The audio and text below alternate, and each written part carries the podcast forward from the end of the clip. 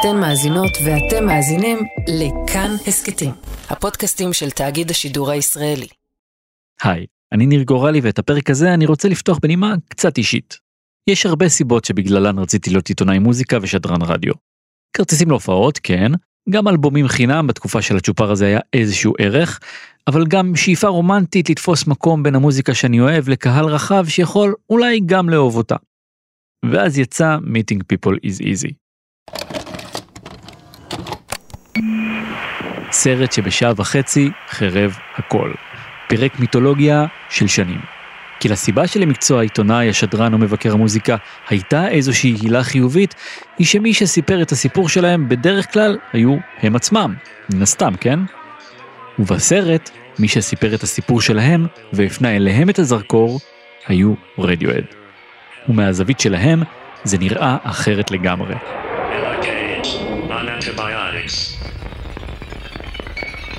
Hi, this is Colin from Radiohead and you're listening to Tape 40 Australia. בסרט הדוקומנטרי הבמאי הבריטי גרנט ג'י מלווה את רדיואט בסיבוב ההופעות שאחרי אוקיי קומפיוטר.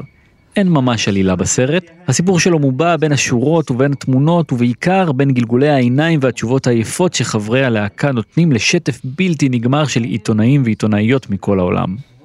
עבור כל אחד מהם בנפרד זו הזדמנות לחמש דקות עם הלהקה הגדולה של הרגע. עבור הלהקה הגדולה של הרגע, כולם הופכים לבליל אנושי אחיד ומשעמם. למטלה מייגעת ובלתי נגמרת שבה רדיואד משחקים משחק שהם לא כל כך טובים בו ולא ממש רוצים לשחק בו. צריך להיות גם הוגנים כאן. רוב הזמן רדיואד לא נבזיים כלפי העיתונאים המסכנים שמולם, הם מנומסים ועושים כמיטב יכולתם. ובחלק מהזמן, לעיתונאים מגיעה נימת הבוז שהמצלמה שגרנט ג'י מפנה אליהם. כמו למשל העיתונאי שהתעקש לשאול את תום יורק מה הוא חושב על סלבריטאים הוליוודיים שפוקדים את ההופעות שלהם.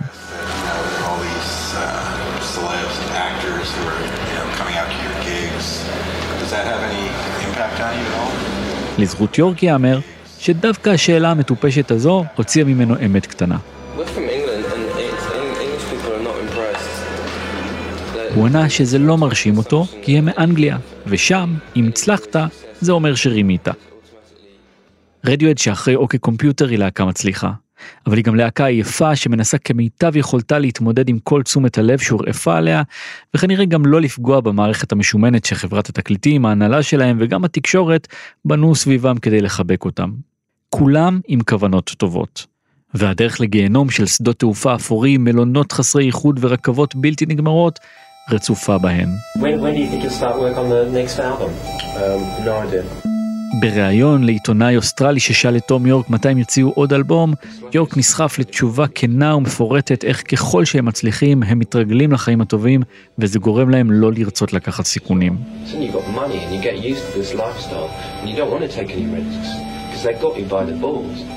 השיר שמנוגן אחר כך הוא שיר חדש, נקרא ניוד. Don't get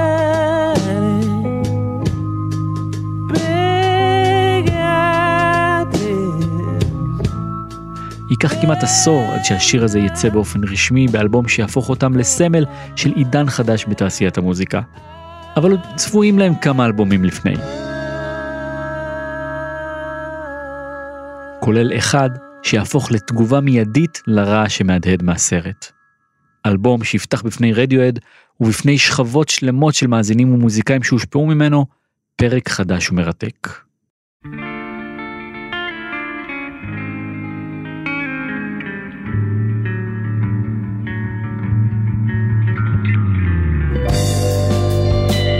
אני ניר גורלי, אתם ואתן על כאן 88 הסכתים, בפרק הרביעי והאחרון במיני סדרה על רדיוהד, תפסיקו את הרעש.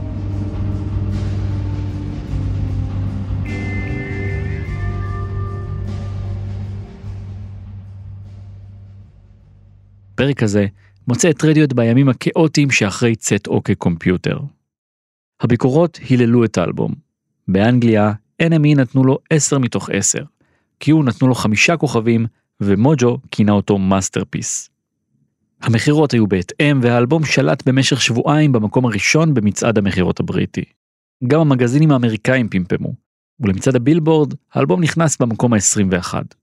מיקום שיא עבור הלהקה עד אז. כעבור חמישה חודשים, הוא גם הגיע לאלבום זהב. ב-25 באוגוסט הם הוציאו את הסינגל הבא שלהם, קרמה פוליס.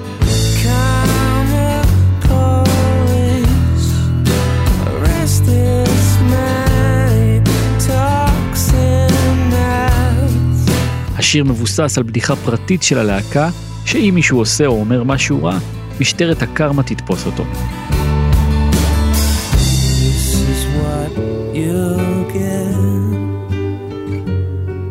השיר הגיע למקום השמיני במצעד הבריטי, אבל זה היה קליפ בבימויו של ג'ונתן גלייזר, שהיה אחראי גם על הקליפ של Street Spirit, שהפך אותו לאחד הייצוגים הבולטים מהאלבום.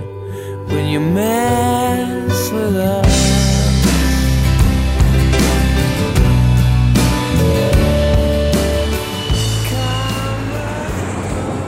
בתוך הסחרור של ההצלחה הם חזרו לאנגליה לחמש הופעות.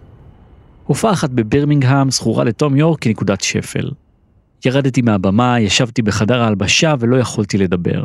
ידעתי שאנשים מדברים אליי, אבל לא יכולתי לשמוע אותם. וקולין גרינווד אמר, אין דבר גרוע יותר מלנגן מול 200 אלף אנשים ולראות שתום פשוט לא רוצה להיות שם. אתה שונא לשים את חבר שלך בסיטואציה הזו, ואתה תוהה איך בכלל הגעתם לשם.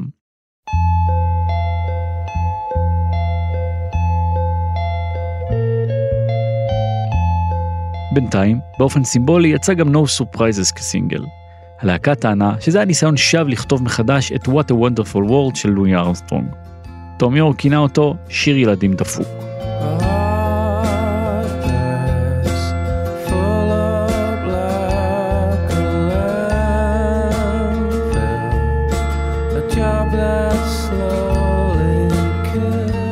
אבל גם כאן, מה שהפך אותו לכל כך מזוהה, אולי אפילו יותר מנגינת הגלוקנשפיל של ג'וני גרינווד, זה היה הקליפ, שגם אותו ביים גרנט ג'י, במאי הסרט.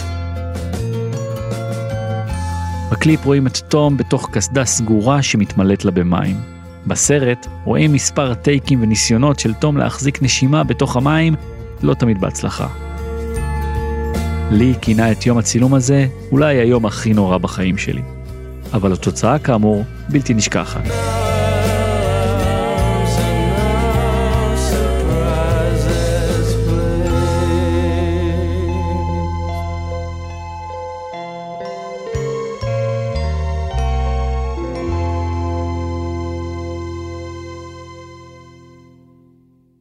ההופעה הפומבית האחרונה של רדיואט ב-1998 הייתה ביוני בקונצרט השלישי לשחרור טיבט. סגירת מעגל הולמת אחרי ההופעה המוצלחת שלהם בקונצרט הקודם. לאחר מכן הם יצאו לחופשה ונעלמו מאור הזרקורים. זו הייתה התקופה הארוכה ביותר של חוסר פעילות מאז שהם חתמו עם EMI. סיבוב ההופעות שנגמר הכיל כמה שירים חדשים כמו ניוד ששמענו בתחילת הפרק ו-How to Disappear Completely and Never Be Found. שם שלקוח מספר של דאג ריצ'מונד, ובו מפורטות דרכים שבהן אנשים שרוצים לברוח מנושים, מהמשטרה או מבני משפחה, יכולים להעלים את כל העקבות שלהם ולקחת לעצמם זהות חדשה. השורות הראשונות מבוססות על עצה שמייקל סטייפ מ-R.E.M נתן לתום יורק כדי שיצליח להתמודד עם הלחץ. יורק סיפר איך התקשר אליו ואמר לו, אני לא יכול להתמודד עם זה. וסטייפ ענה, סגור את הווילונות ותמשיך לומר לעצמך, אני לא כאן, זה לא קורה.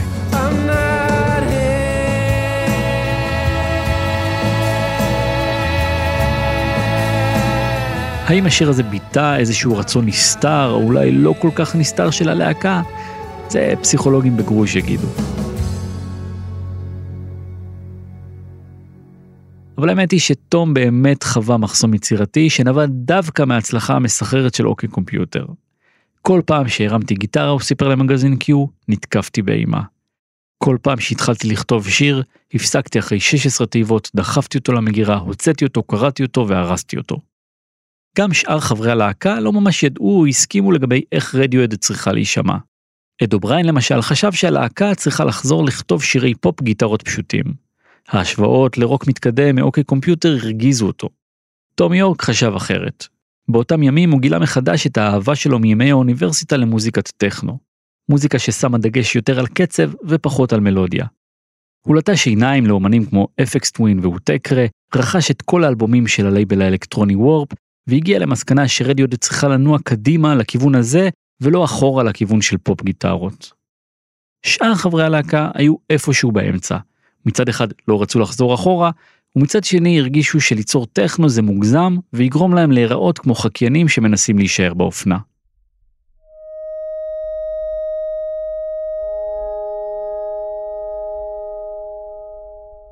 אחד הניסויים הראשונים שלהם במוזיקת טכנו הייתה הקלטה של ג'וני גרינווד שהקליט 50 דקות של אימפרוביזציה על סינתסייזר ושלח ליורק. פרזת האקורדים מסופלת מקטע בשם מילט אונלייזה של המלחין פולנסקי מ-1975.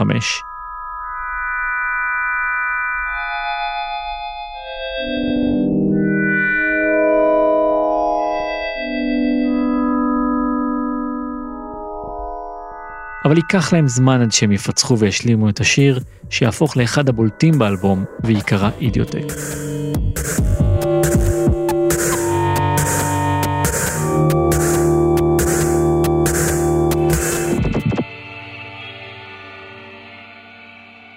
בפברואר 1999, החמישייה והחבר השישי בלהקה, נייג'ל גודריץ', הגיעו לפריז.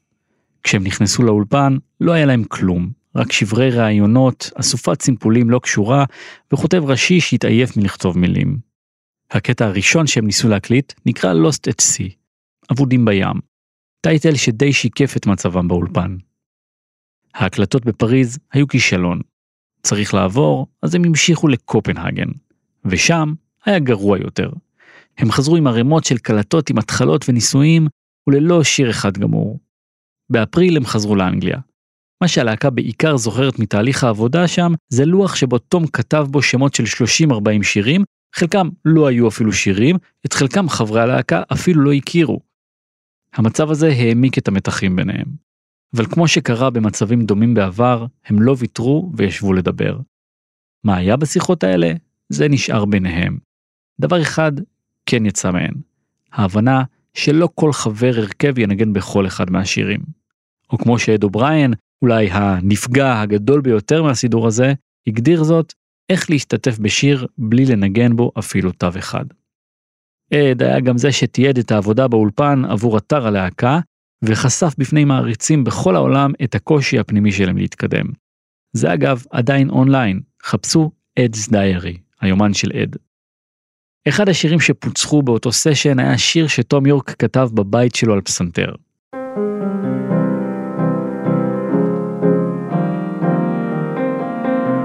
נייג'ל גודריץ' לא התרשם. בסשנים הקודמים הם גם ניסו לנגן אותו כלהקה וגם זה לא עבד. ואז יורק וגודריץ' החליטו להחליף את הפסנתר בסינתסייזר, ופתאום זה כן עבד.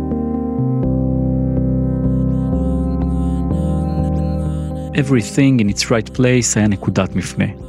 ג'וני גרינווד אמר, ידענו שזה השיר הראשון, כל השאר בא אחר כך. המילים של השיר נכתבו מתוך הדיכאון שחש תום יורק בתקופה שאחרי OK Computer. השורה Yesterday I woke up sucking a lemon מבטאת את התסכול והדיכאון.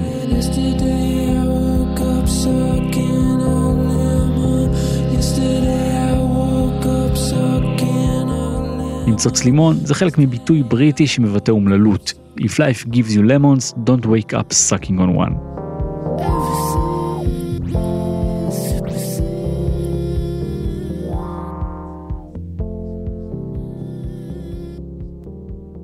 בסשן הכתיבה המקורי על הפסנתר, תום יורק כתב עוד שיר. השני יצא באלבום הבא וישמור על הרוח המקורית שבה נכתב. הוא נקרא Pyramid Song.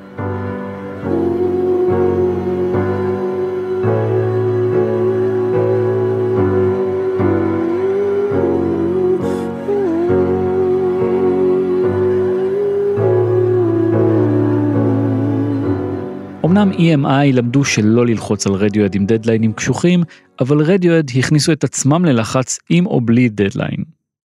גם אם אף אחד לא אמר את זה בקול, הם הרגישו שהם צריכים לספק להיט. כלומר, לא להיט, אבל משהו כל כך שונה ומיוחד, שהמילה להיט לא תהיה רלוונטית עבורו, ואז באמת אף אחד כבר לא יצפה מהם מכלום. בסוף הקיץ האולפן שהם בנו היה מוכן והלהקה החליטה להיכנס אליו ולמעשה להתחיל מאפס. אבל גם שם התהליך היה איטי להחריד. רק בדצמבר, 11 חודשים אחרי שהתחילו, דיווח אד על השלמתם של שישה שירים חדשים בלבד. בין השירים האלו היו Optimistic, Morning Bell ו-The National Anthem.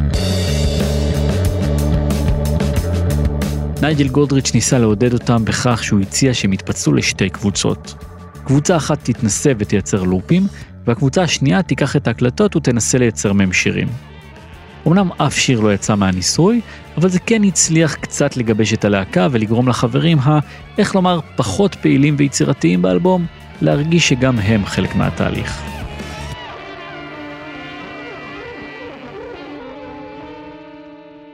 מפה לשם, ולמרות הלידה הקשה, באביב של שנת 2000, היו להם 24 שירים מוכנים, או כאלה שקרובים להשלמה. עשרה שירים נבחרו לאלבום שכבר קיבל את השם קיד A. הלהקה יחד עם חברת התקליטים החליטו והודיעו ששאר השירים יצאו באלבום נוסף שיצא חצי שנה אחר כך. זה יהיה כמובן אלבום אמניזיאק. כשתום חזר הביתה מהמיקסים הוא אמר לאשתו, זה קיד A, ואני לא רוצה לשמוע אותו יותר. הם יצאו לסיבוב הופעות קטן. אחת ההופעות בטור הזה הייתה בבריטניה בפסטיבל מלטדאון. כל שנה עוצר אותו אומן אחר, ובאותה שנה עצר אותו סקוט ווקר. אותו ווקר שרדיואד ציינו כהשפעה כשכתבו את קריפ. למרות זאת, הם בחרו שלא לנגן את השיר, אלא 12 שירים חדשים. את הטור הם סיימו כאן בישראל בשתי הופעות, אחת בסינרמה תל אביב והשנייה באמפי קיסריה. השיר שפתח את ההופעה בסינרמה היה Optimistic. וככה כתב עליה העיתונאי ארי קטורזה בביקורת על ההופעה בוויינט. השירים החדשים מבשרים שבאלבום הבא נשמע שירי פופ נוגים המתובלים במקצבי breakbeat עטופים בצלילים דיסהרמוניים ורעשי פידבק. וזו עלולה להיות יצירת אוונגרד בלי הפשטות, החום והכוח שאפיינו את רדיוהד בשיריהם הגדולים. בביקורת באתר וואלה כתב גדי להב, הם לא עשו את Creep. גם לא את High and Dry. רדיוהד עלו אתמול לבמה עם שלל תחמושת, אבל בלי שתי פצצות הנפלם שלהם. הנפקדות של שני השירים האלו הייתה יותר נוכחת מכל שאר השירים בהופעה. והציפייה, הציפייה אולי הרגה את הקהל, אבל בסופו של דבר עשתה רק טוב.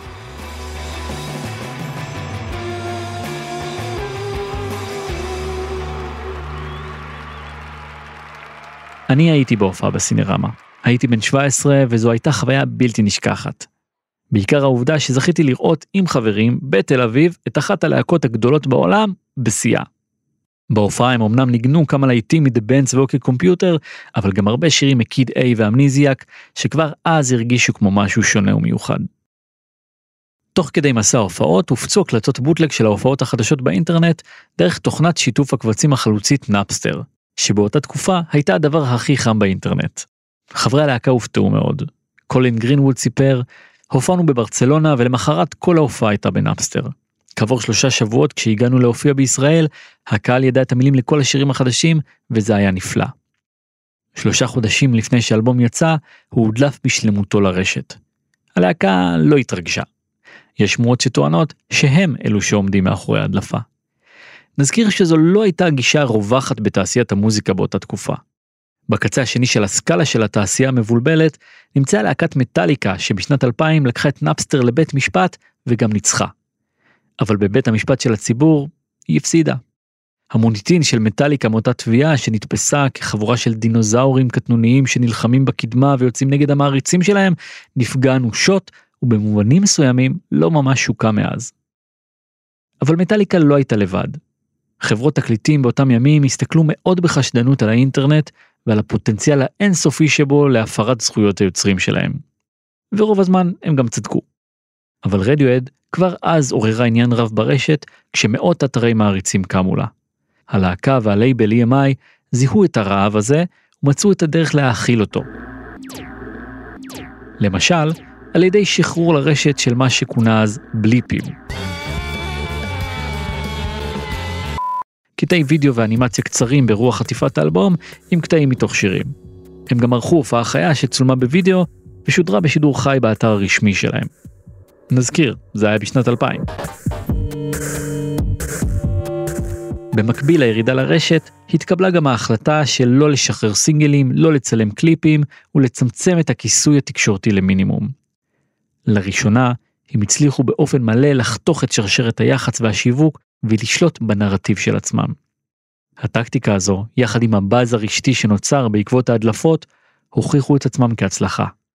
A יצא, הוא נכנס ישר למקום הראשון במצעדי האלבומים גם בבריטניה וגם בארצות הברית. נזכיר שאוקיי קומפיוטר המצליח והמוערך לצורך השוואה הגיע למקום ה-21 בבילבורד. המעריצים של רדיואד קידמו את רדיואד יותר טוב מרדיואד עצמם.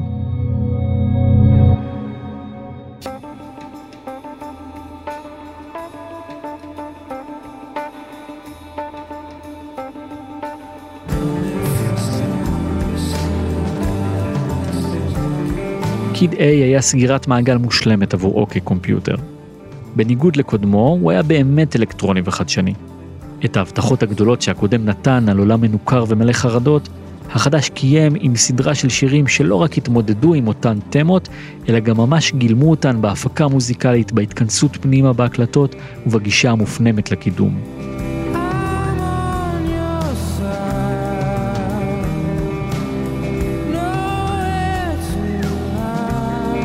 אם שם הסרט Meeting People is Easy, לפגוש אנשים זה קל, היה אירוני, והסרט הוכיח בדיוק את הדבר ההפוך, אז בקיד A הם לא פגשו אף אחד, אבל הגיעו להרבה מאוד אנשים. רק הפעם, באופן אינטימי ובזכות הדרך היחידה שהייתה חשובה להם, דרך המוזיקה. וזה קרה כי אמנם האלבום הקודם נקרא אוקיי קומפיוטר, אבל זה היה קיד A שגילם את המוטו הזה. האינטרנט והמחשבים היו חלק בלתי נפרד מהדרך שבה מעריצים רבים ברחבי העולם חוו אותו ואת הלהקה.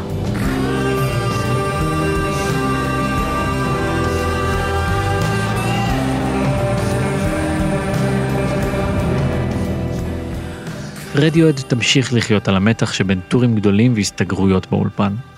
אבל הפעם זה יהיה בתנאים שלהם, כבר יש להם קהל מעריצים גדול ונאמן, והם כבר לא צריכים להוכיח שום דבר לאף אחד. הם גם ימשיכו ללכת על החבל הדק של להקה שמצד אחד לא משחקת את המשחק התקשורתי והשיווקי הקלאסי, אבל מצד שני משחקת בתקשורת ויודעת טוב מאוד גם לשווק את עצמם. למשל, כשבשנת 2007 הם העלו את האלבום In Rainbows בפורמט אינטרנטי מהפכני של שלם כרצונך. או כשבשנת 2016 הם העלימו את כל הנוכחות שלהם מהאינטרנט ומהרשתות החברתיות רק כדי לייצר באז לקראת אלבום A Moon Shaped Pool.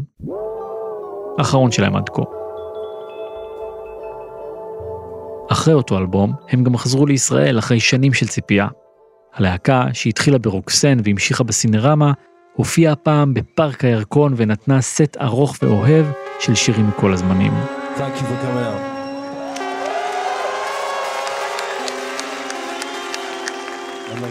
הם ניגנו את השירים שלהם מ Kid A שכבר הפכו לקלאסיקות והמנונים בפני עצמם.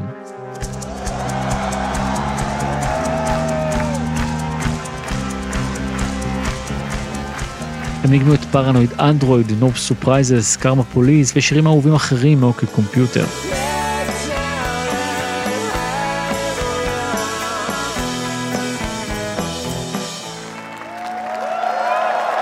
הם לא ניגנו את High and אבל כן, כשהם עלו לבמה בהדרן השני... In 1993 we came here. Somewhere called the Roxanne. Uh, and I think we played this one. הם ניגנו את Creep. אותו שיר שבשנת 2000 הנוכחות שלו העסיקה אותנו ואת העולם כולו כשבחרו להעלים אותו מהסט. When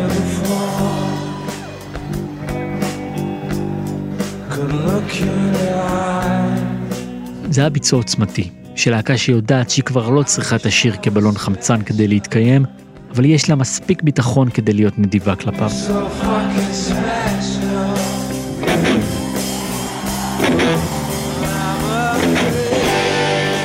אחד מסודות ההצלחה של רדיואד זו העובדה שגם בשיאי התהילה שלהם הם מעולם לא הפסיקו לשאול מה לעזאזל הם עושים כאן.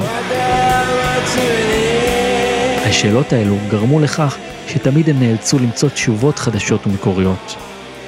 אבל דבר אחד כבר ברור, הם לגמרי שייכים לכאן.